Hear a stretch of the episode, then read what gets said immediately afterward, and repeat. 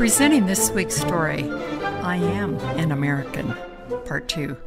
Mom, do you remember hearing about Yasutaka? He was my student when I taught at the Manzanar internment camp. He joined the Army and was in a special unit for Japanese Americans. Last week, he marched with the 442nd RCT in Washington, D.C., and President Truman presented them with a Presidential Unit Citation. Whatever for.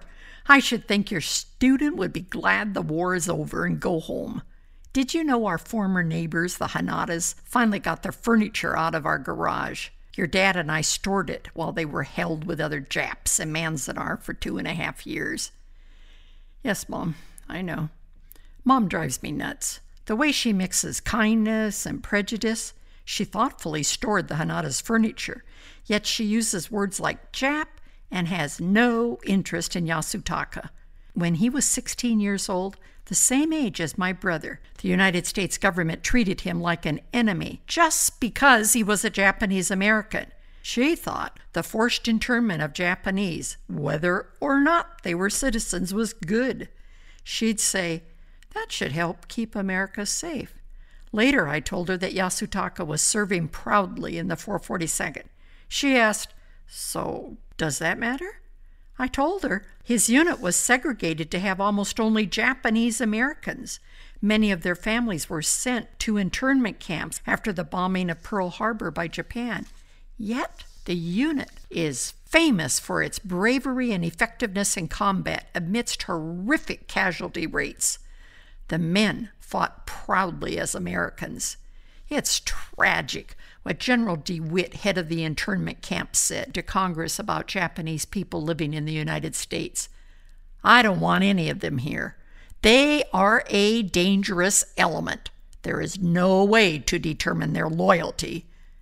Mom, Yasutaka was wounded in France when his unit rescued over 200 American soldiers from Texas.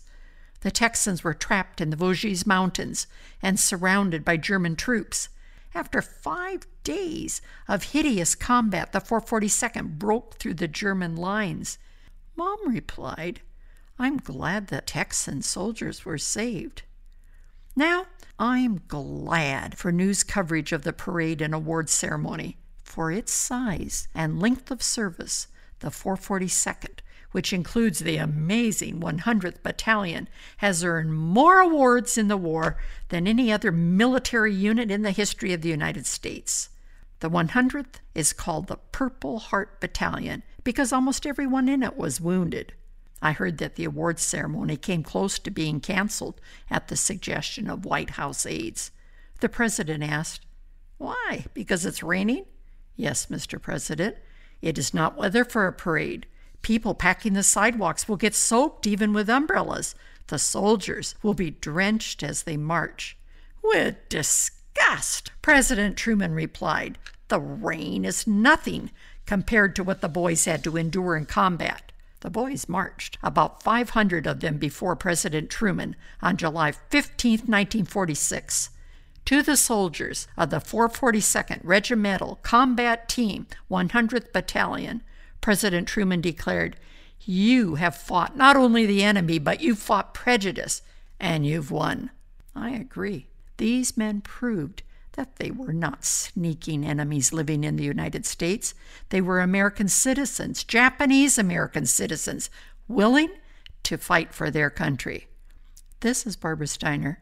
Yasutaka, the mother and teacher in this story, are fictitious. However, they are similar to people I researched through interviews, reading, and travel.